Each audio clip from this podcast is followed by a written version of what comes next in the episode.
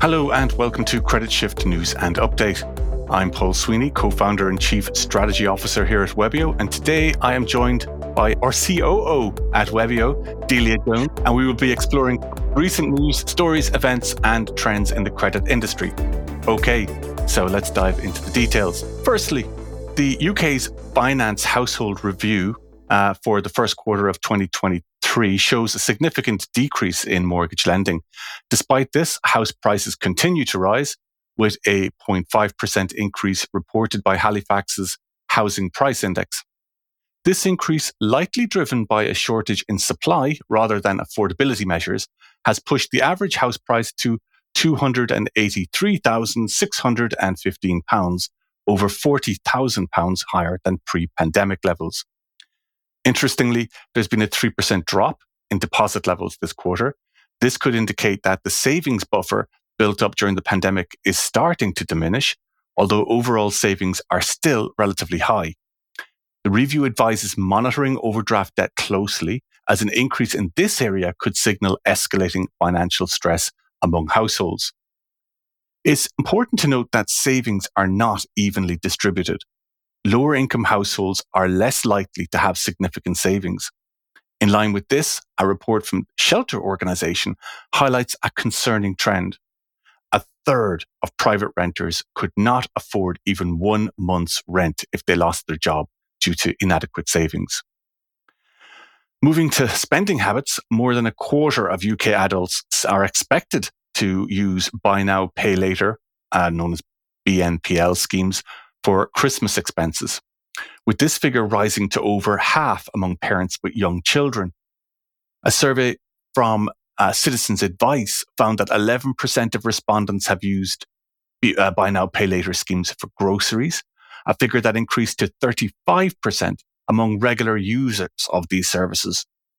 Citizens Advice has seen a 67% increase in people seeking help for buy now, pay later related debts over the past year. Of the 2,156 adults surveyed, 28% plan to use BNPL for holiday spending, jumping to 56% among parents with young children.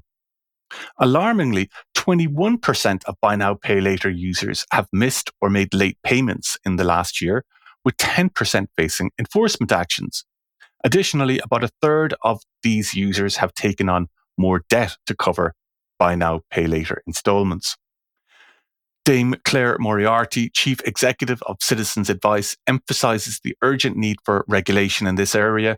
She warns that the increasing reliance on buy now, pay later for additional Christmas expenses could push already financially strained households over the edge. I guess it's stay tuned as we continue to explore these critical trends. Delia, these are, um, I guess, in the round kind of worrying figures um, about the uptake. I, I don't know if you've seen anything with our clients of, of increased activity this time of year? Yeah, so it's definitely worrying and it's um, completely understandable. Obviously, the pressures are on for everybody with Christmas and uh, young children. They all want what uh, what they want. The, the Christmas lists get longer. Also, um, they're just looking at the private renters that you mentioned, sort of rent going up. I think it's up about 22% on last year. Yeah. That on people that didn't have a month's rent in the bank you know there's not that um, there's not that additional capacity there. So it's um, yeah worrying times for everyone. And i guess it's it's just about um, how can how can we best help um, so both from personal experience and from looking at the conversations that are happening across the, the webio platform. Um, you can see you know this isn't a case of people trying to avoid payment. There's just no money there. Yeah.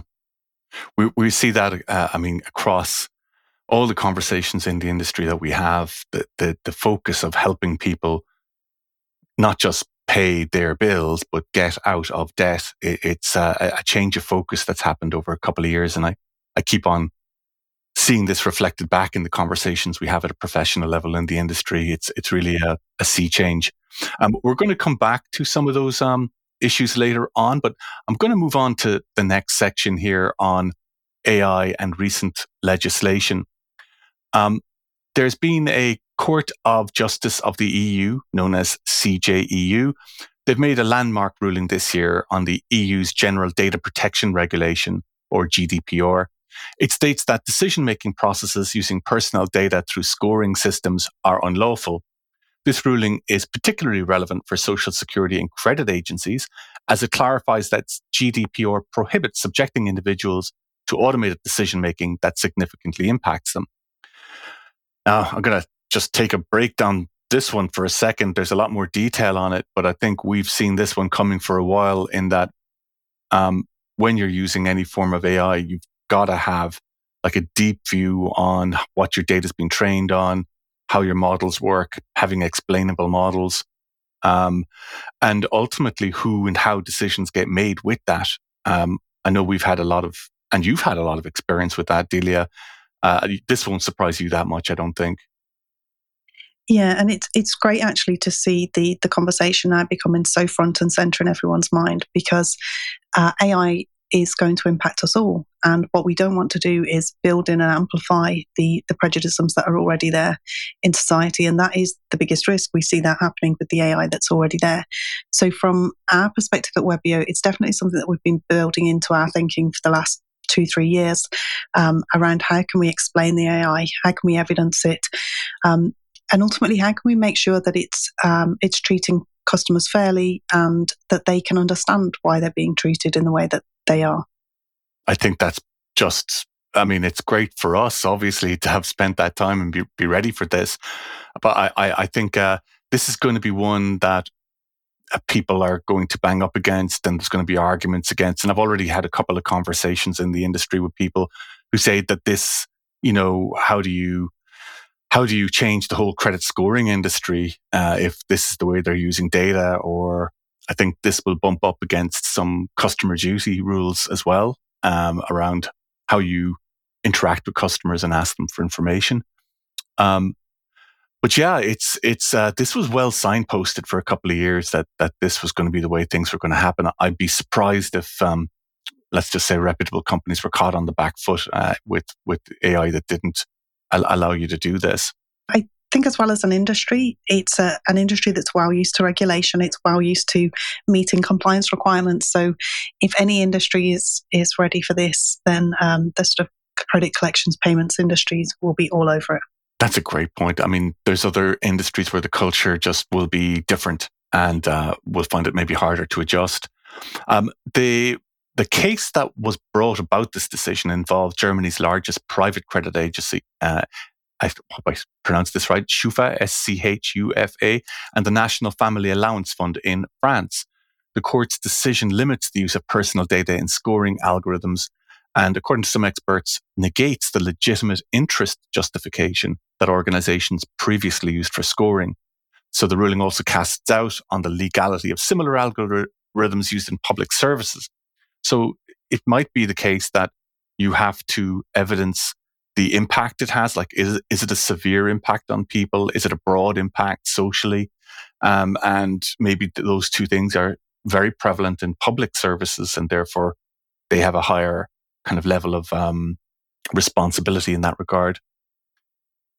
Um, moving on, I think uh, the implications are clear that this is going to be about public services, uh, particularly broadly hit by that. But it's also a week when we saw the EU's AI Act passed. Um, again, this is something that brings larger AI platforms under regulatory scrutiny, requiring them to disclose their operational mechanisms, the data they are trained on, their approach to automate decisions.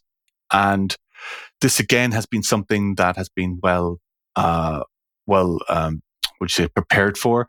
But I think people don't really understand that if you're using a very broad language model and you're trying to get it to do things, that, that, that these language models also have to be publishing some of their tests up front. They're going to have to fall under some much more regulation than they did before.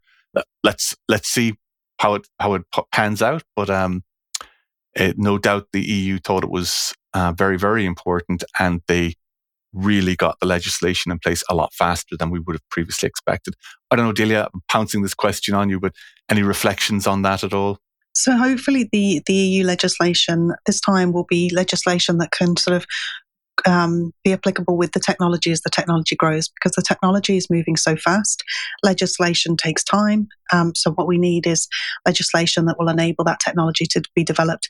This is a really important conversation that all of us need to be engaged in, all of us need to be having, and we need to be sort of lobbying our, our MPs and ensuring that the protections are in place. Um, just because we can doesn't always mean we should. So, we need to make sure that the AI would we're sort of adopting and um, bringing in is well thought out and um, doing what we want it to do. So I think it's definitely, um, yeah, hopefully this legislation will um, enable things to progress in a, a much more um, positive way for the people that will be impacted. Yeah, I, I think that we're seeing um, the EU really moving fast on this when you think about what happened with social platforms without having to point out that it's it's Facebook and Twitter of old, now X. Um, they're two American platforms. They fall under American rules. They're under American jurisdiction. And the EU had little or no power about what happens in those platforms and really found it difficult to, to impose some, some rules on them.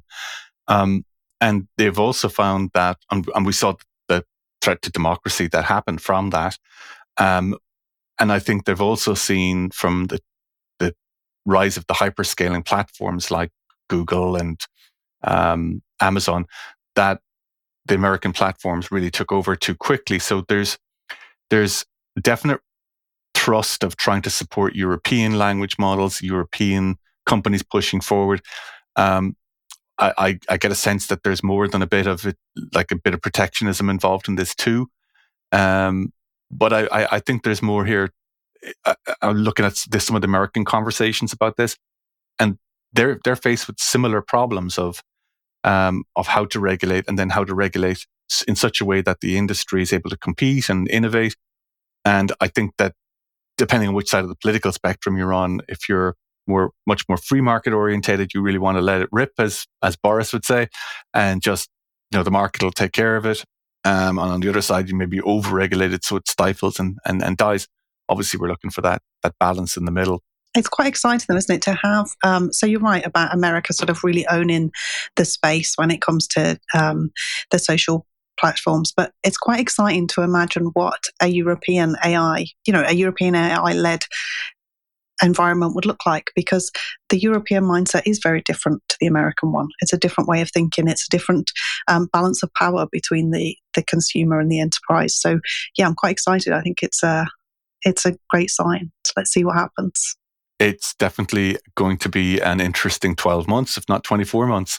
And it is like we are, I, we say this kind of every week, maybe, but this is a platform shift. Like this is a big, big shift from the way technology was before, how we work. Like this is a significant change. Thank you for that. And I, I think you're uh, like ideally placed to have that conversation given your role here at Webio too. So thank you for that. On to the third part of our podcast where we pick out a report and delve into it and maybe explore some of its consequences and you can add it to your own strategic radar. This week, it's a report called Two Nations, the State of Poverty in the UK. It was published by the Centre for Social Justice. It is a comprehensive report spanning over 300 pages and it revisits the key drivers of poverty identified by the Centre 20 years ago and examines their current state. The headline really is there's been an acceleration of poverty drivers during the pandemic. The report reveals that the pandemic has significantly exacerbated the impact of the five driving forces of poverty family breakdown, addiction, worklessness, serious personal debt, and education failure. Notably, there has been a staggering 700% increase in calls to domestic abuse helplines. Mental health issues among young people have worsened, with the rate rising from one in nine to one in six. Severe school absence has jumped by 134%, and there's an 86% increase in people seeking help for addictions. This is against some positive progress uh, in the longer term. Despite these alarming statistics, and they are alarming, there have been some positive developments. Unemployment rates have fallen, literacy levels among young people have improved, and the overall crime rates have decreased. However, the nature of unemployment and employment has shifted towards more part time, insecure jobs. Wages are stagnating And this is leading to over 2 million people relying on welfare to supplement their income. The mental health and economic um, activity says that the most disadvantaged individuals perceive their mental health as one of their biggest barriers, a concern that ranks fifth among the general public.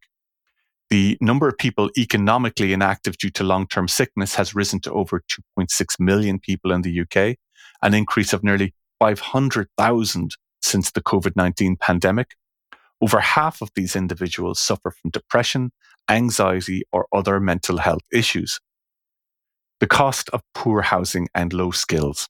The financial impact of poor housing quality on the state is significant, costing 1.4 billion annually.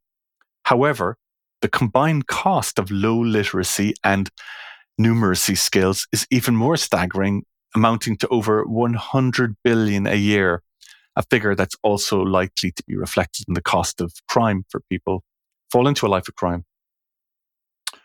Um, conversations with professionals in the credit and collections industry uh, have revealed to me that over half the people seeking help with economic vulnerability are already employed.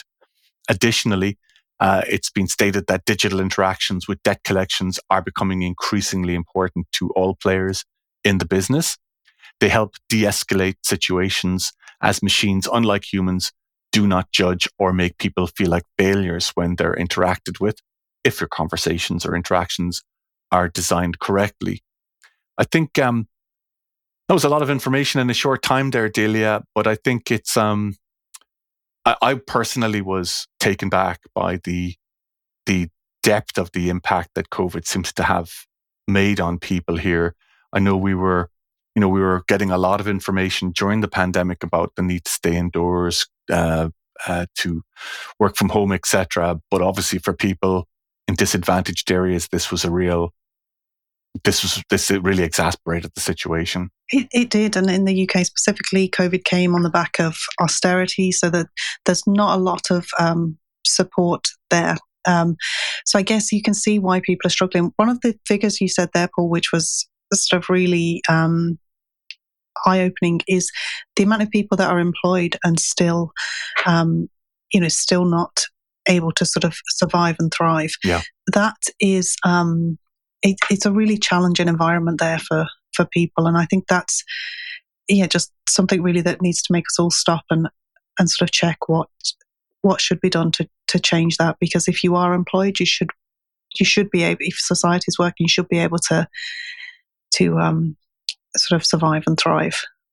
I, I think some of the the details now. I I got halfway through the report. It's a 300 page report, but I think some of the things, other things that I picked out of that were um, that if you're, if you are uh, like at that balance of trying to get back to work, there's a fear that if you come off of some of the social welfare benefits, that you and the job doesn't work out or the job disappears because it's an unstable part-time job in some some way um, then you don't want to go through that period of trying to get enrolled again and qualified again for social security.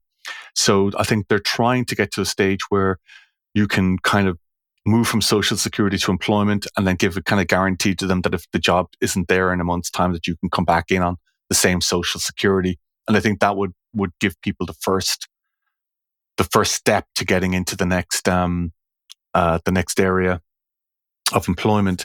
And, and the other thing was that it actually, when again, according to report, I have to say, according to the report, that when people are looking at the cost advantages of, of either going back to work or trying to maybe get a, one of their children diagnosed with ADHD or with um, anxiety or some other registered issue, um, that's more beneficial to them at home because of the extra support you get.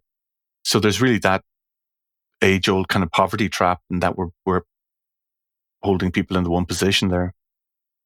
And there could be, I think with the the diagnosis is uh, it's always difficult because it's very easy to label um, people on the lower end of the incomes as okay you're trying to you know you're trying to play the system mm. there's elements of that all across the social spectrum of playing the system um, it's yeah i suppose it's it's just it's difficult isn't it and as you say one of the things with going back to work is childcare and the cost of childcare is is very prohibitive yeah, sort yeah, of yeah. um my kids are, are older now, thankfully, but when they were at nursery, it would be £900, I think, a month for um, the oldest one. So yeah. that was, it's a significant chunk of, of your salary. It's almost, you know, for a lot of people, that doesn't make sense. It, it doesn't add up to send your child to a, a private nursery. And nurseries without state funding are obviously going to be in that difficult situation because you need to pay someone less than you earn. So the nursery staff aren't paid well either. So it's a very, um, yeah, it's a tricky one to solve, definitely. Yeah, I remember for for myself um, um, that you know you have your mortgage and you think that that's going to be your biggest cost. You close behind it when we came from Dublin to Limerick here was um, our telecoms bill. Like at the in the year 2000 2001, our telecoms costs were nearly as big as our mortgage, and then our kids came along, and then their um, crash costs were, were were were high again it's a tough squeeze for people with young kids. You know, it's um, and trying to do it on your own, then that's another level of pressure. And then trying to do it on your own in a disadvantaged area, then that's a whole other level of pressure. And I think that when we're like we do do try and stay cognizant of the lives that people live, and we say that um, trying to discover the circumstances that somebody's in and try to understand those circumstances and help them plot a way through it life is very complicated. Like life is very interconnected. And, you know, we might be designing a form or trying to elicit information from people. And it just, I think, is this kind of report keeps front and center that people live complicated lives. They have a lot on their plates. They have a lot of pressures. And, um, it's not a simple matter of, oh, I just forgot to pay. Sometimes there's, there's a lot going on and it's, uh, if, if, if technology can help uh, with that process, I think that's great. But we shouldn't really try and think that technology is going to solve people's problems. I, it's a it's a much bigger issue than that. Um, well, I think that's us covered for this week. We have a, a quick update on um, trends and uh, economic and technical trends in, in the credit shift. But we thought that this week, maybe with these kind of reports coming out, it was just a time to step back again and just look at the fact that people are living in fairly difficult circumstances, it's important that we understand it and empathize with it and try and get as deep an understanding as we can. Even when we're doing strategic reviews and technology, the social, technology, economic impact uh, is an important part of our planning process. If you're interested in these reports, do check out our show notes where we have links to uh, the sources for all our stories and the reports that we make reference to. Delia, it was special to have you on today and fortuitous given your background and all these compliance and AI issues that you're here with us. And I know you feel passionately about these issues too. So hopefully this won't be the last time you uh, are on this show. Excellent. Thanks, Paul. Thank you very much. Take care, folks, and join us again next week for the Credit Shift. Keep your eye open for a new Credit Shift interview, which should be dropping soon. And if we don't see you again before Christmas, have a safe Christmas and enjoy it. Thank you very much.